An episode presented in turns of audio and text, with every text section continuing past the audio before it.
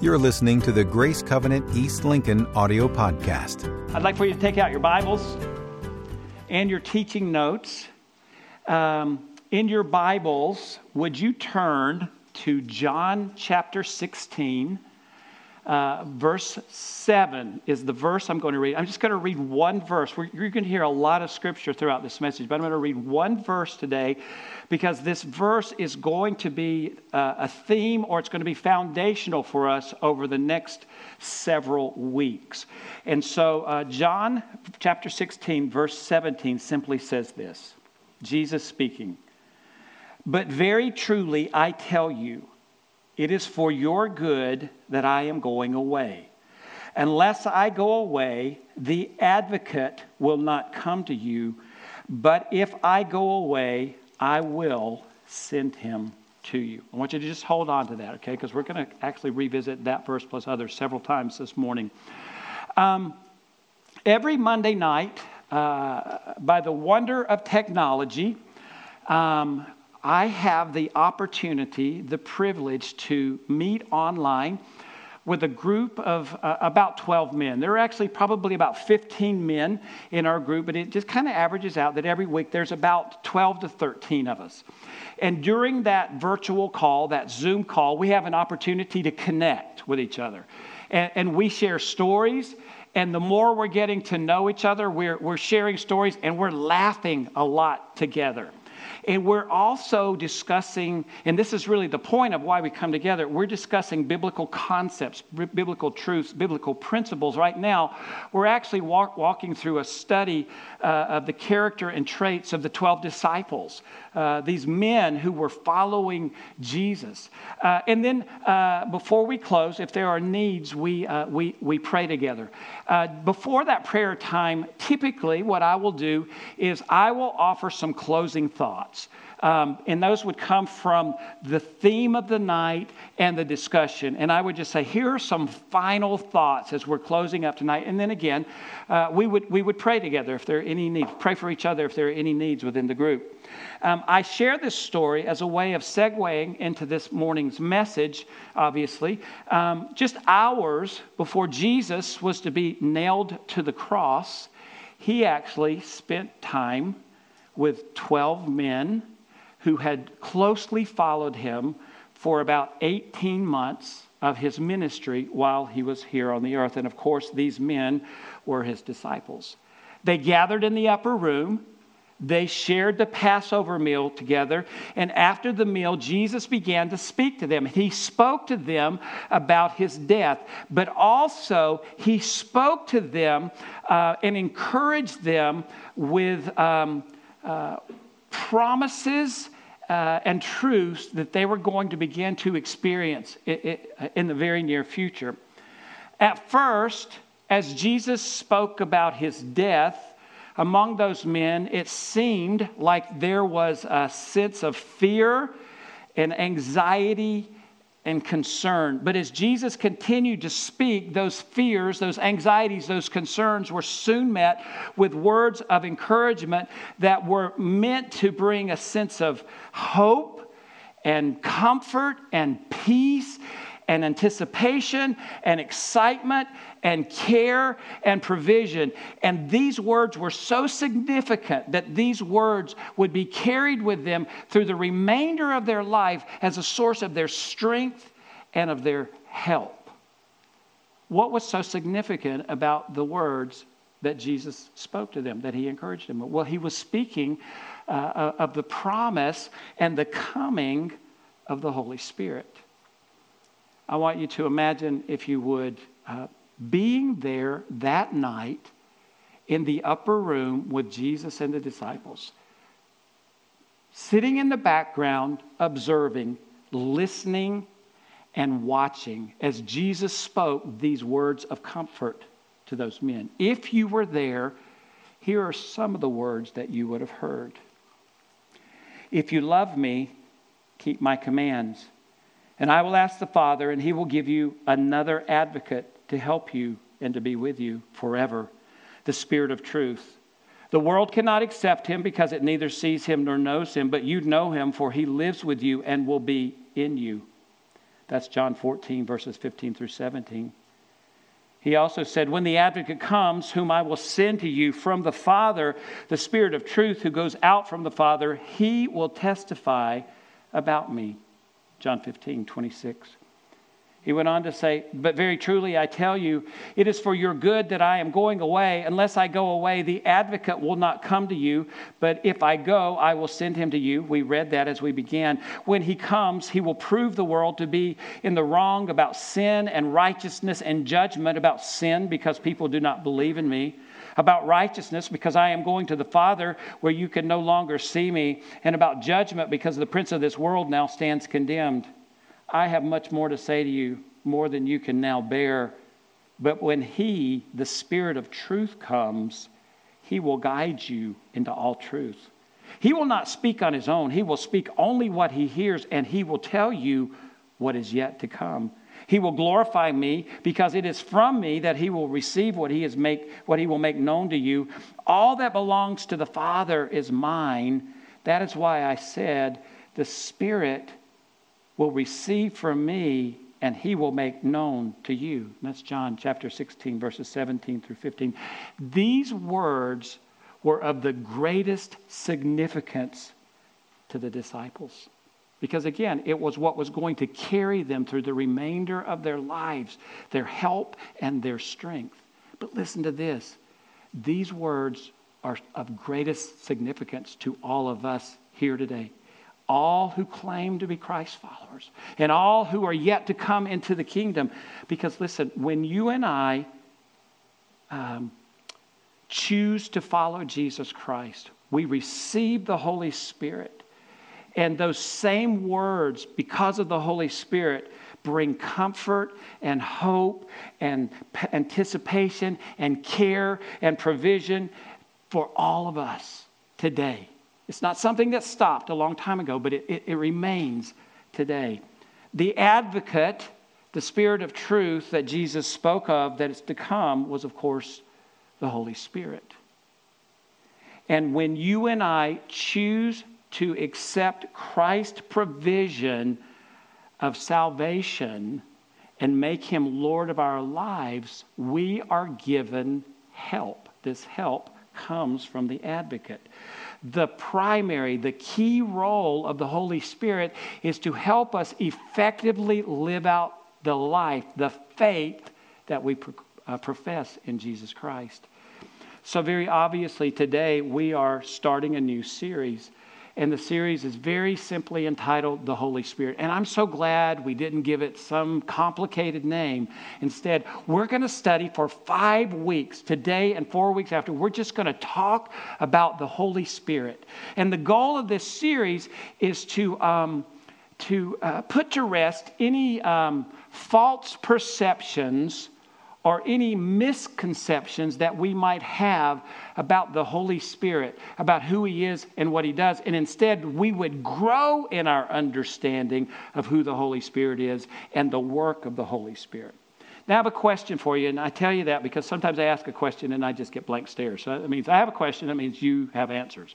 Uh, um, when you hear, think about through your life and your experiences at, at, in your in your faith journey, Uh, when you hear Holy Spirit, uh, what are some uh, and what are some of the emotions? What are some of the feelings? What are some of the thoughts that you have when you uh, when you've heard about the Holy Spirit in the past, or even when you think about the Holy Spirit today? And just be really honest. Comfort. God with us. Assistance. Peace. Anybody else? Those are all right. Those are good. Give me, give me one more. Promise. Promise. So those are all the right answers. Um, I want to be a little vulnerable with you, and I want to share with you my Holy Spirit experience going all the way back to childhood, okay? Because as a child, none of that was what I thought of when I thought of the Holy Spirit. I'm just being really honest. Let me give you a little bit of background on my church history, my my denominational uh, background. It's a mixture. From my earliest years, from birth until about uh, age five, five and a half, uh, my roots. I don't remember a lot about this, but I remember some things about it. My roots, by way of my family, and particularly my mother, were in the Pentecostal Holiness Church. Anybody else been involved with Pentecostal Holiness Church? Raise your hand. Okay, several of you. So you you you know kind of what I'm talking about. Um, it wasn't bad. It's just it was it was very different. Um, in fact, it was good. I, I, let me, I don't want to I don't want to put out any false things about it. Uh, somewhere around um, five and a half to six. For some reason, my family made a denominational change, and we started attending a Southern Baptist church. Southern Baptist church, very different than the Pentecostal Holiness Church. Trust me, very, very, very different. But here's what I love. Uh, good roots in Pentecostal Holiness Church, but from the time I was about five and a half until I was fifteen, I began to get additional roots through the through the teachings of the Southern Baptist Church. And I want to tell you, that's it, it was there when I was six years old, uh, Kirby Memorial Baptist Church in Gaffney, South Carolina, that I sat on the pastor's knee and I accepted Jesus Christ as my Savior after he explained the gospel to me. It was there that I uh, learned the importance of the Word. I learned the importance of memorizing Scripture. I learned the importance of being evangelist and, and sharing the gospel. I was a royal ambassador. Ambassador. We are ambassadors for Christ. Any other royal ambassadors here? You don't know what I'm talking about. If you were a girl, you were the G A's, girls, uh, girl ambassadors. Um, so, so I had these precious, precious roots also in in the Southern Baptist Church, and it was some of the formative years of my life. And then when I was about fifteen, by a weird, just go figure, because my lunch shift changed in my tenth grade year of high school, I was suddenly no longer with the friends that I typically hung out with, and I was with another group of people who became my friends. Some of them I had known since elementary school. We just never really hung out. And they all went to this little church in Gaffney, South Carolina called a Four Square Church. And I had never heard of that before. In case some of you don't know it, today you're sitting in a Four Square Church. And in case you had not realized it, this Four Square Church is a Pentecostal church. But here's the beauty of what I love. So I, I've been part of the Four Square denominational movement since I was fifteen. I turned sixty last September. That's a long time. But what I love about it is the balance that we live out the gospel without going to any extreme, but yet recognizing our Pentecostal roots. So now you've got a little, you, you know about my, my history. Now I'm going to take you back to my childhood. Um, there were times in our family where my dad, I'm sure at the prompting of my mom, Uh, would call for family prayer time at our house. And what that meant is there were there were four boys, mom and dad, that we would all gather in our little family room, and we would sit. And my dad, we had this, we had a, who had a family Bible? Yeah. We had this massive brown family Bible. And my dad would pull it out, and he would open it up, and he would begin to read certain passages of Scripture. I never at that time knew why sometimes we had family devotional times and other times we didn't. But now looking back, I think because there was some crisis going on in the family, and it's like, we need to pray. But we would, we would, um, he, he would read some passages of Scripture to us, and then he'd say, we're going to pray. And I'm sure that my mom had coached him on that. She, she had prompted this.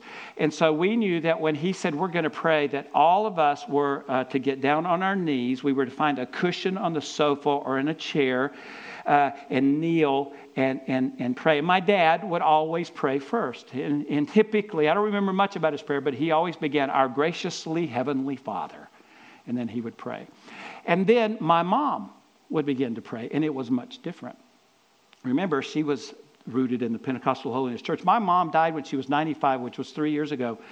And um, she had been, she received the baptism of the Holy Spirit when she was like twenty-two years old. So think all of these years. Um, so uh, as my mom prayed, my mom would begin to pray. And as she prayed and as she began to experience uh, an anointing of the Holy Spirit, she would begin to pray with more intensity, and she would pray faster and faster. And there was a long period of time that we knew exactly what she was saying, even though she was praying really fast. But then suddenly, we didn't know what she was saying, because my mom was praying in her heavenly prayer language. She was praying in tongues. And when she did that, I want to tell you that for four boys in that room, and probably my dad, this is what we did. We hunkered down in the cushion on the sofa, and we curled up, and we held on for dear life, because we did not know what the, what was going to happen. And our prayer was, please don't let her come near me, because I'm not sure what's going to happen. And that is my earliest recollection, my emotion, my feelings that I have associated with the Holy Spirit. It scared the bejeebies out of me. However, as time has gone on, because I gave my heart to Christ when I was six, you just heard me say I turned sixty, so I've been walking with Christ for a long time. And so I've learned over time through the Word, through the revelation of the Holy Spirit, who He is and how He works in our lives. And I'm no longer afraid of the Holy Spirit, but I recognize that the Holy Spirit is my friend. That that was my misconception of the Holy Spirit. I believe there are many, many misconceptions about the Holy Spirit. And those misconceptions actually cause us to not experience all that God has for us, because we function in fear. We're afraid to surrender because we don't know what the Holy Spirit might do to us. We don't have to be afraid. I want to deal this morning uh, with three misconceptions about the Holy Spirit. You, you you know this of me now. This is not in your notes, so you can take notes. I will get to portions of the notes though later. Um, so three misconceptions about the Holy Spirit. The first one, most common misconception about the Holy Spirit is that the Holy Spirit is not a person, but instead the Holy Spirit is a power or merely a force. Now, in Acts chapter one, verse eight, Jesus said, "And you shall receive power when the Holy Spirit comes on you." When the Holy Spirit comes. So we know that the Holy Spirit does empower us for daily living, but we can't limit the Holy Spirit only to uh, just being a power. He, he is much more than that. And I'm, that's all I'm going to say about this right now, because I'm going to talk about the Holy Spirit in relation to the Trinity in just a moment. A second misconception is that the Holy Spirit comes and the Holy Spirit goes. That's what it felt like as a kid, because we didn't experience this all the time. So in those special prayer times, the Holy Spirit would come, but after that, He left until the next time we had that prayer time, and then the Holy Spirit would come, and then He left.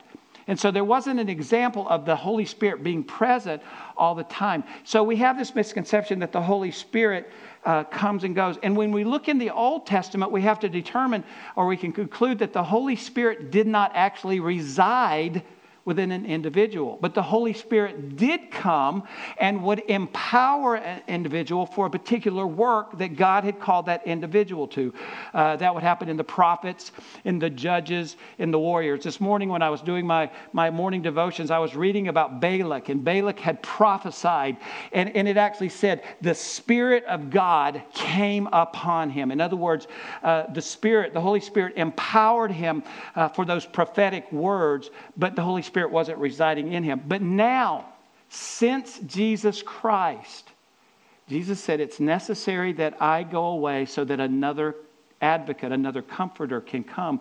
And so now we know that when we come into relationship with Jesus Christ, the Holy Spirit takes residence inside of us and lives with us continuously. He's always there. It's not about coming and going, but we're always walking out a Spirit-filled, Spirit-led life. A third misconception is that the Holy Spirit is only present if we feel goosebumps. I, this is truer than we, we even want to admit. So often I've seen, I, I've seen it in myself and I've seen it over others. Did you feel the presence of the Holy Spirit? And listen, there is a manifestation of the Holy Spirit, and we do sense and feel His presence. But we can't um, conclude or draw conclusions or determine whether the Holy Spirit is present or not, because we just said He's always there, based on what we feel. It, it, the, the Holy Spirit's work is not an emotion. It's, it's not a feeling, but it's this continual work that goes on inside of us. And so far too often, over my years of church history, I've seen situations where there has been a man-made hyping up, where people are, uh, there's an adrenaline rush in people, and it's confused to, to, for a movement of the Holy Spirit. And not to say that the Holy Spirit can't move in those times, but I do know, unfortunately, because of some of my own experience where, where there have been people said, boy, the Spirit was really present that place today. And this has never happened at Grace Covenant, so excluded, at least not since I've been here. Uh, but they would say, boy, the Holy Spirit really moved. And I knew, because being behind the scenes, that that was man-made, that was contrived. It was like, if I can get your emotions up, I can get you to feel something. And we have to realize that it's constant, it's consistent. The Holy Spirit is there, whether we feel it or not. So I have no doubt that there are many more misconceptions that, than, than these three that I've mentioned. And we could spend a lot of time talking about the misconceptions, but rather than talking about the misconceptions, what I'd like to do is we spend the remainder of our time talking about who the Holy Spirit is and the, the work of the Holy Spirit. Now, I want to remind you, this is a series we're just starting, so today's really just an overview. We're just going to scratch the surface. Um, but... Uh, And today, what I'm going to do is I'm going to focus more on that middle part of your notes. I'll, I'll summarize the bottom part. But I, what we're going to find is, as we work through this series over the week, we're going to learn about the work of the Holy Spirit. So who is the Holy Spirit? I think in order to really understand the Holy Spirit, we have to begin by talking about the Trinity. When I say the Trinity, I know you know this, but what am I referring to? God the, God the Father, God the Son, God the Holy Spirit. Um, the Trinity, or the triunity of God, is one of the greatest uh, divine mysteries of all of Scripture. And so it's important that we understand that we can't try to reduce our understanding of the Trinity down to some neat, tidy, logical formula. Understanding the Holy Spirit is actually beyond our full comprehension. It's something that we have to accept by faith. Uh, however, in the fourth century, something was written, uh, the Westminster um, Confession, and I believe there's a section of it that captures well uh, the Holy Spirit, almost like a definition. So I want you to listen to this, or uh, of the Trinity. There is but one living and true God. In the unity of the Godhead, there are three persons of one substance, power, and eternity. God the Father, God the Son, and God the Holy Spirit. The Father is one, neither begotten or proceeding. The Son is eternally begotten of the Father. The Holy Ghost, eternally proceeding from the Father and the Son. And, and, and that's just uh, something that would help us try to begin to understand the Trinity. We could spend an entire message talking about the Trinity, an entire series, but that's not the goal. Instead, we want to understand, we want to just believe by faith that the, the, the Holy Spirit is the third person of the Trinity. And is fully God. We can just summarize it by the, the Bible from creation and beyond proves that fact. Um, a, a second aspect of understanding who this Holy Spirit is is by recognizing and believing that the Holy Spirit is not an it, but instead a person with whom we can have a personal relationship. In John chapter fifteen, in verse fifteen, as Jesus was speaking, he said, I no longer call you servants, because a servant does not know his master's business. Listen to this. Instead, I have called you my friends, for everything I have learned from my Father, I have made known to you. I want you to hold on to this. Jesus told the disciples, you are my friends. Now, I want to connect some dots. I want to, I want to just read a couple of other verses that will confirm that the Holy Spirit is our friend. In John fourteen, verse sixteen, I read this earlier. Jesus said, and I will ask the Father, and he will give you another advocate to help you and be with you forever. Uh, Jesus is talking about the advocate that will come when he leaves. He's talking about the Holy Spirit. And the word for advocate is actually a Greek word called parakletos, or a word we would refer to as paraclete. And paraclete means one who comes alongside and does for another person what that person can't do for themselves. So that means that the Holy Spirit comes alongside of us and empowers us to do what we can't do for ourselves. Now, there's one other thing that we need to note about this verse. Notice that Jesus didn't say, and the Father will give you an advocate. But instead, Jesus said, the Father will give you another advocate. And that word another can be, be translated as like this. Um, another of the same kind. So Jesus is saying, I'm going to give you another advocate just like me. He's going to do the same things for you continuously that I've been doing for you. So Jesus has called the disciples his friends. And then he says, the Father's going to give you another advocate, another of the same kind. If Jesus was a friend, another of the same kind, meaning the Holy Spirit would be a friend to the disciples. Now, here's the great news. It wasn't just for the disciples. We must recognize the Holy Spirit as our friend who comforts us daily, who intercedes for us, who is constantly our advocate. Here's the third aspect of understanding who the Holy Spirit is. It's by recognizing and believing that the Holy Spirit is the one who presents us as uh, is present in us as believers to help us effectively live out our faith life. Here's John sixteen seven again. But very truly I tell you, it is for your good that I am going away. Unless I go away, the advocate will not come to you. But if I go, I will send him to you. Jesus very obviously thought that it was more important that the Holy Spirit be with them rather than himself. Why do you think that's true? Well, Jesus was fully God, but he was also fully man. He was incarnate. Because he was fully man, he had a body, and that body had limitations. That body couldn't be every place all the time.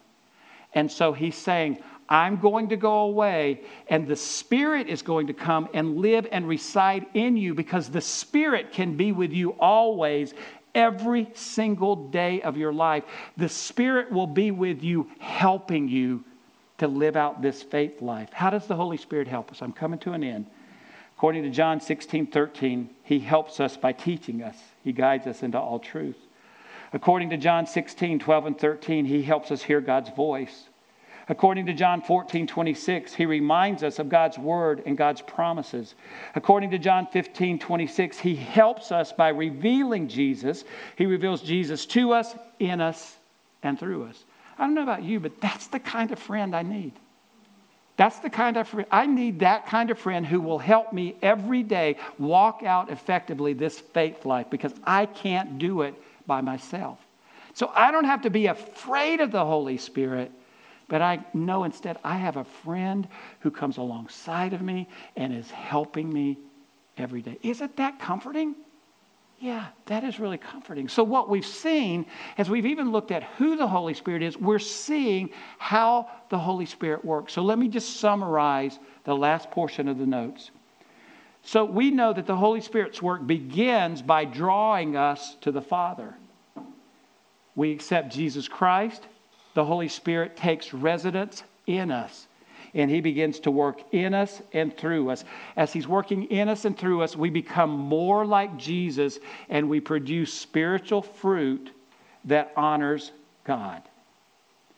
Through the power of the Holy Spirit, through the work of the Holy Spirit uh, in us, Jesus flows through us and allows us, empowers us to live sat- uh, naturally supernatural lives. Uh, remember this morning we said a miracle can happen here. We sang that when we sang that song. We can sing that because of the power of the Holy Spirit. There is power in the Holy Spirit. And as the power of the Spirit uh, lives in us, as we walk out our natural lives, it, we see supernatural things happen because the Spirit of God is at work in us. So my heart...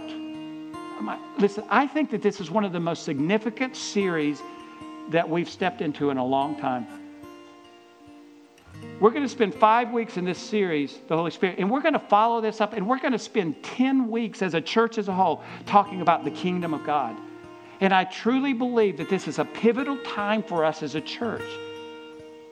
God's calling us to more. God's calling us to expand. God's calling us to increase. And we need the work of the Holy Spirit in us. I'm going to pray for you in just a moment, but I want to just tell you about a resource.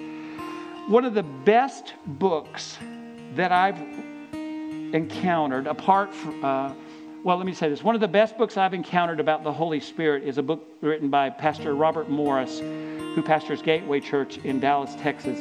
Uh, and it's called The God I Never Knew.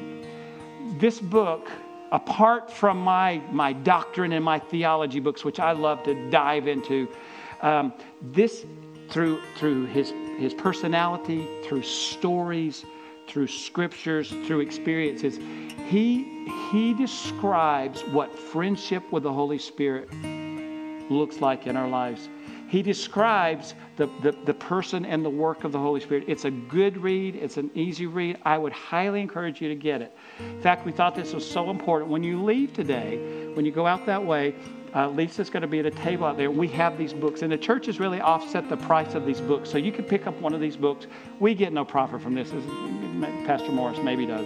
Uh, five bucks a book. And if we run out, we have access to more. Okay, so I would highly encourage you to read it as you continue to dive into it. But I want to pray for you. Would you bow your heads? Father, thank you for your Spirit, your Holy Spirit.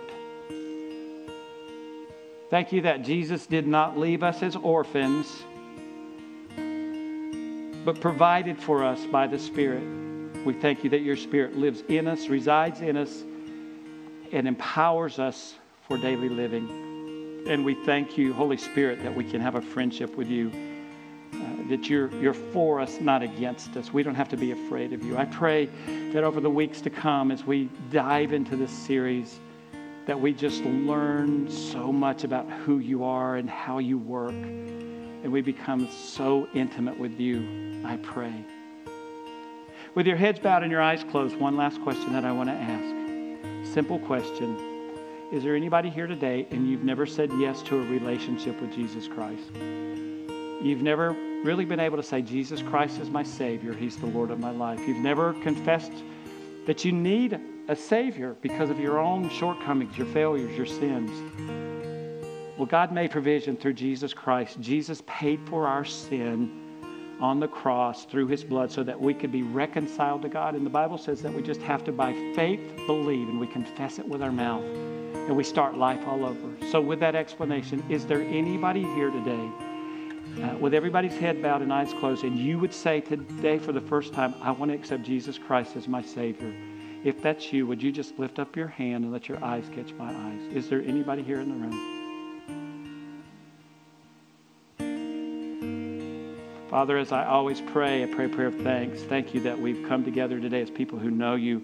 And I pray that as we leave, that you would just uh, let us be light, and that people would be drawn to us, and we could tell them your story and see them come into the kingdom. And we also ask that you would just send people here to us on a weekly basis who don't know you so we can tell them your story. We commit to do that. I pray blessings over every person as they go, that they might experience you in every way.